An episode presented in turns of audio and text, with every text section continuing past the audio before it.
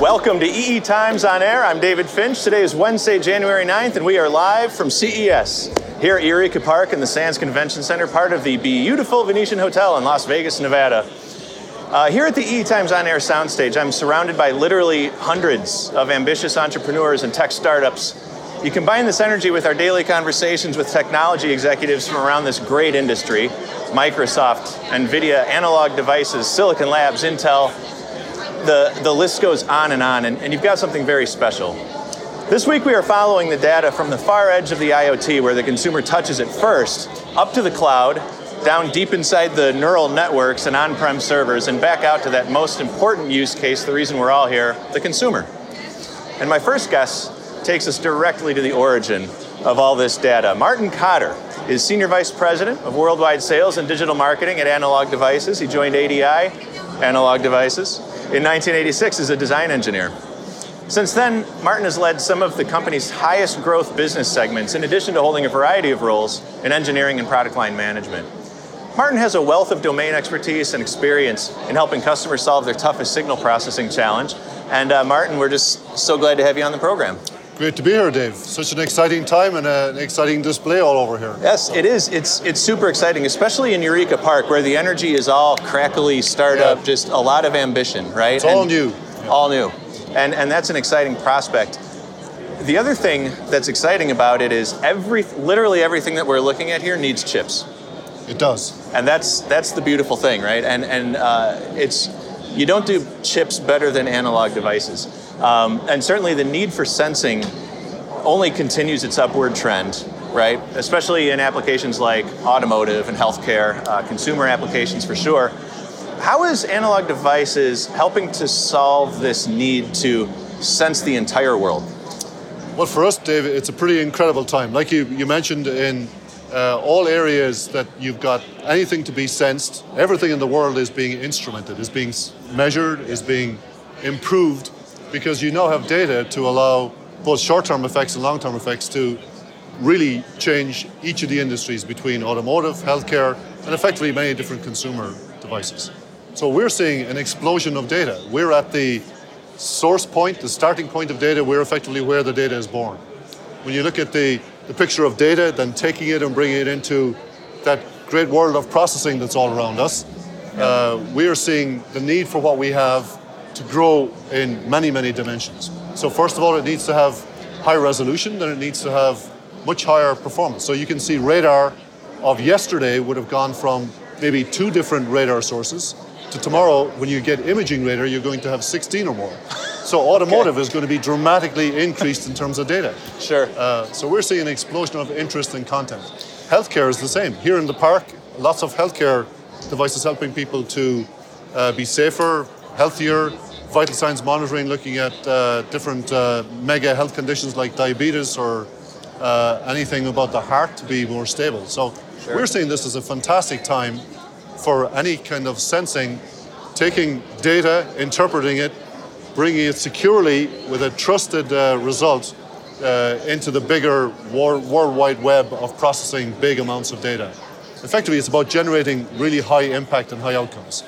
Absolutely, and you know the uh, not only do the demands increase, but the the verticals you just mentioned, healthcare, automotive, these are uh, life critical um, exactly. type applications, and the data has to be pristine. It has to be and, relied, trusted data. Absolutely, and and I think the the the big challenge, at least from the outside looking in, would be when we're talking in the context of Internet of Things, which is a, arguably the largest use case for all this data.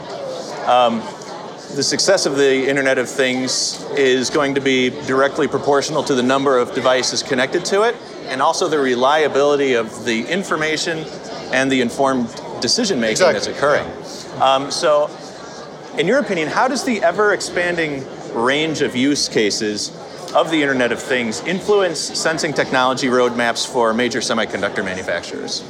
Uh, this, I think, is the time where we're seeing the benefits of IoT to us is really about how you can use big data sets to give higher impact of outcomes. So if you look at either making uh, cars safer or making uh, healthcare go clinical instead of just wellness, uh, then we're seeing trusted data to be the the piece that makes that difference. Yeah. So therefore, uh, we are looking at how we can make our outcomes have a higher impact, how we can perhaps save lives in automotive, how we can make uh, cars more autonomous, how we can make the population something like a disease like diabetes easier to manage. Uh, over time, better outcomes for the patient. So really, it's solving the bigger problems uh, with much more impactful data. It's really about getting the insight from the data so that you can take an action. Right, and that insight has to be so accurate. And again, we're right back to the, the pristine data collection. Exactly. So you can imagine, for example, radar of tomorrow Yeah. will want to look at uh, a speed vector. It'll want to look at x, y, z coordinates 300 meters away, not the 100 meters of today. You want to make sure what the uh, case where a lamppost instead of uh, a child at 200 meters, you need to know early. You need to be able to take the right action. So that's the kind of imaging radar. That's the next generation. So at our booth this year, we're showing examples of all of this future of making a higher outcome, making a higher impact. So, uh, you know, speaking of automotive, um, automotive is uh, has really been embraced here at CES, uh, certainly over the last several years. It's amazing. Will continue that way, I'm sure. Um, you've got the in-car infotainment, the, the human-machine interface, and all that. Uh, what are some of the examples of new safety features for the driver, but also for the world around the car? And um, you know, how is ADI meeting those demands? It's a, we're seeing the uh, technology that we talk about for healthcare also having a big play in automotive. Okay. For example, you've got, uh, you know, in a lot of cases where you've got a, a driver that's not attentive, maybe it's a, a case of that horrible uh, little other screen that is a, needing a text. Uh, well, we now have in-cabin time of flight to allow uh, the attention of the driver to be addressed. You've got vital signs monitoring to know, uh, particularly with uh, some sensors on the wheel, to know is the, the driver actually uh, paying attention? Is the vital signs, are they stressed? Is it a case where they're in good shape to pilot the car? Uh, so you've got healthcare and automotive. This is becoming a very big showcase for automotive, but you've got technologies from each of the different market segments affecting effectively what is one of the the biggest data the data center on wheels is the car. right? uh, so we're seeing uh, both in cabin uh, and also external to the car uh, some huge advances in safety. And what, what are some of those? You can see very simply in this generation, before we get to autonomous driving, Yeah. uh, safety features in cars will be uh, advanced driver assistance. So Yep. things like uh, lane departure, warning systems, or if it's uh, uh, emergency braking, emergency stopping, that's going to become pretty much ubiquitous in cars. Actually, thankfully, it's going to become ubiquitous in cars in the next few years. Sure. Uh, then eventually you're going to get to a case where the car really is autonomous. Uh, that's a number of years away. Uh, but all of that is aiming curiously at zero deaths. Uh, so it's all aiming at safer. Right? You Right. have a case where the car knows and interprets ahead of time what the biggest risk factors are and basically has a, a safe path through those risk factors. And in my opinion, you know, I started at ST Microelectronics. Oh, really? Yeah, and uh, hopefully my stool doesn't just like disappear now and then a new host pops in for admitting that. No, I, I was an applications engineer at ST Microelectronics for about 10 years. You should come by our booth. I think you'd be interested in a few things. I'm going show. to. As soon as I can as soon as I can take this microphone off, I'm Yeah. there. Good, good, good. I think our producer would be pretty annoyed if I Maybe left He's got some other plans. Well, it's my show, so I can go. You can go I'll take the show to the booth. good, good. Uh, Oh, we'd like to have you. Well, what I enjoyed about working at ST Microelectronics, especially essentially fresh out of college, and it was my first, you know, real uh, dive into the electronics industry, uh, was touring the fabs and understanding that not every sensor, not every sensor manufacturer is created equal. And so correct. when we're talking about zero deaths on the road due to electronic, you know, function, right? Uh, we are talking about ultra high reliability. Um, we're talking about decades of manufacturing excellence that are informing the silicon processes that you're choosing. Yes, absolutely right. We call it more than Moore. Moore's law, historically, everyone knows it's uh, charging down the, the lithography curve. Uh, but more than Moore means the sensor has now got to be better. So the sensor technology that maybe not at the lowest geometry, that's got to couple up with the uh, actuating device or the measurement device. in whichever case it is, and then very tightly integrated then with the processing. So we're seeing uh, advances in packaging technology and micromodule technology, all different aspects of semiconductor and advanced semiconductor. Uh, it's allowing miniaturization of sensing uh, and miniaturization of processing with sensing. So Yes. that's a, it's a great time for uh, the impact of some of these technologies, much more beyond what would have been their traditionally. And that's something I hadn't considered, honestly, is, is the packaging. Because uh, it's one thing to have the greatest technology, but if it's not something that is easy for the, uh, the OEMs, the automotive OEMs, the healthcare OEMs Exactly. to design with, uh, or to manufacture in the first place, you know, uh, it's not going to take us very far, is it? Well, these are complex problems. Sure, Uh, sure. We like complex problems. That's what we make our business in. So uh, we very much like complex packaging technology, something that can uh, solve a problem differently, where combines multiple sets of technologies is real innovation at its core. Uh, Right. And that's what's allowing a lot of the uh, ubiquity of so sensing in any of those applications we talked about is becoming everywhere, right? So you look at you know measuring the, the body in terms of each of the different functions. That's showing up in healthcare, it's showing up in automotive, it's showing up in uh, any industrial safety critical applications. Uh, so you can see this core technology, luckily good for everybody. Right. Core technology is helping all of these mega trends. Absolutely. So we're pretty excited about it. and and having a, having the, the trusted partner, um, you know, there's. Uh, I personally would only design with a handful of IC manufacturers, um, and I'm not just saying that because you're my guest, but Analog Devices having a legacy there, the history is certainly one of them. Well, you can imagine the trust that you need. I mean, just one breach of security, for example, that puts the whole business at risk. So Absolutely. each of these devices, securing the solution to the edge is becoming a bigger deal. Uh, We've read a lot of uh, things about data security, but uh, very few people talk about securing to the edge. So local processing that allows that unique sensor to be identified. Therefore, you can act on an outcome with a lot more certainty than you would have otherwise. So what I'm hearing you say is the sensors now also have a stake in the safety, the intelligence at the edge node. And the security. and the security. So at, at the hardware level, you know, I spoke with Microsoft yesterday and we- Right. and uh, some folks from Nvidia where we had some discussions around the uh, the, the, the software implementation or, or uh, implications of security. But at, at the device level, at the hardware level, what are semiconductor manufacturers uh, doing nowadays to, to ensure safety uh, from their products? Well, the, uh, one of the key things is uh, you can imagine in a full system, if many sensors are built together and there is an attack, whether it's uh, on the power supply side or it could be on replacing a sensor, Yeah. you need to know what happened. So we are putting unique hardware as a root of trust in some of these cases where that particular sensor is identifiable. Uh, so this is very different. Yeah, Uh, yeah. uh, also, entry points to cars. We have a, um, an ultrasound sensor that allows 3D fingerprinting, or also maybe fa- facial recognition is getting much, much better. So we have very strong time of flight for facial recognition that allows higher security levels. You know, a car is a, a pretty critical device now. It can do a lot positive, but you know, it needs to be secured. It needs to be secure and, and having that biometric information about the user. Uh, Exactly. Is that that's where this is going? It's critical, right? Uh, so entry points for cars, whether it's a ease of use for the customer to be able to get facial recognition to enter, but that needs to be a secure function. Gotcha. So we're pretty excited about what we're seeing.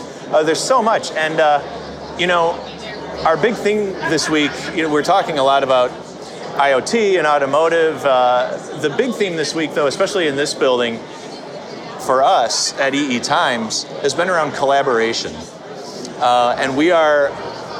We're certainly in the zone uh, here for uh, a collaborative spirit, being in Eureka Park and, and not designing in a vacuum.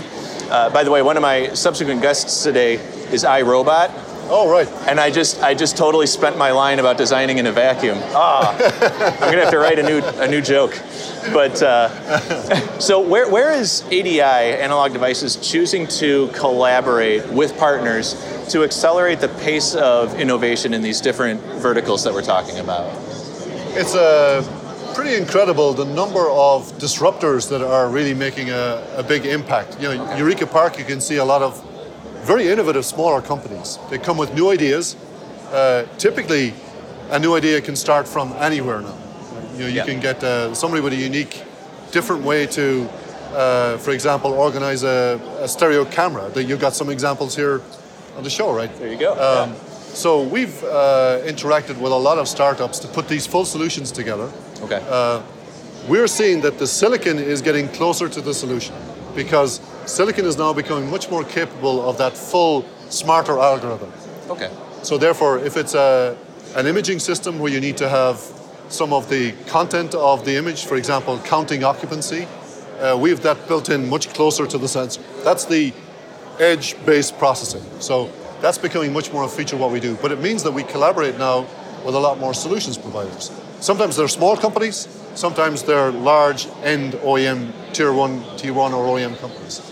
So we, uh, we find that um, in the position that we're in, being probably one of the, the, the highest perf- the highest performance, but probably the largest analog semiconductor company. Sure. Uh, we're finding that many people want to talk to us because we have much more possible now with the silicon, with the sensor, much tighter integrated. But of course, we need that full system definition that these end customers bring.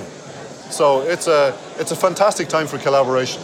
Sure is, and it doesn't hurt that you're in Boston, right? Uh, It doesn't it doesn't hurt. Correct. You've got some brain power up there. we got quite a bit. Yeah. You know, uh, I had one more question, and, and, and this is just something I'm curious about with respect to the partnerships. You know, we're sponsored by Arrow this week, but uh, that being said, in terms of uh, in terms of where the technology meets uh, the con- the customer, which in your case uh, are the design engineers, many design engineers who are designing with your products are obtaining these products through the channel, uh, through distribution. Yes. Yeah. Um, and so, uh, you know, analog devices is certainly uh, going to continue relying on distributors such as DigiKey, Mouser, Premier Farnell, our sponsor Arrow, um, as a uh, as a primary entry point into that that market. Is is that correct? Absolutely. We see um, you know, a huge, we've got 125,000 customers, the broad market. Innovation comes from everywhere. Wow. Uh, when you look at uh, our show this week, different to last year, we've got full solutions. You're very welcome to come, Dave, and, and uh, experience these. totally am. Uh, as, as are any of the audience. Sure. Uh, but it's pretty immersive. Uh, lots of our partners are with us. Arrow is part of that uh, ecosystem. Uh, likewise, we have some of our solutions here, whether it's camera-based solutions, time-of-flight solutions. Uh, many of the same types of end results will be demonstrated here, co-developed, and also demonstrated in our booth. So it's a very exciting time. It's brilliant, and it's exciting time to be a design engineer as well, because uh, you, just as you were mentioning, you no longer have to uh, order the chips, download a data sheet, and hope for the best. Yeah, you do the fun stuff now. You do the fun. You actually get to work on the cool stuff now. You do. Um, and it's our job to enable that. We see that that is a big feature of what we do. Yeah. Uh, same with Arrow. We've our, our partners with uh, Arrow and Arrow, all of Arrow's companies. Uh, we are very strong on making sure that our customers have ease of use. So that's a, a key goal for anything we do now. It's great. Martin, this has been uh, really an incredible conversation. Thank Dave, you so it's been much. a pleasure. Thank Absolutely. you very much. Look forward to the next session. Yeah, and I'll, I'll be in your booth uh, right after this, I'm sure. Great stuff. So, uh, watching at home, be sure to check out ces.eetimes.com to catch more interviews with industry leaders such as Martin Cotter throughout the week, exclusively on our EE Times Content Hub. And don't forget to subscribe to the EE Times on Air podcast series brought to you by the Aspen Core Global Service. It's your free deep dive into the most compelling stories in electronics, and it's available wherever you download your favorite podcasts. For Aspen Core, I'm David Finch. Thanks for watching. EE Times on Air. This program is produced by Aspen Core. Thanks for listening.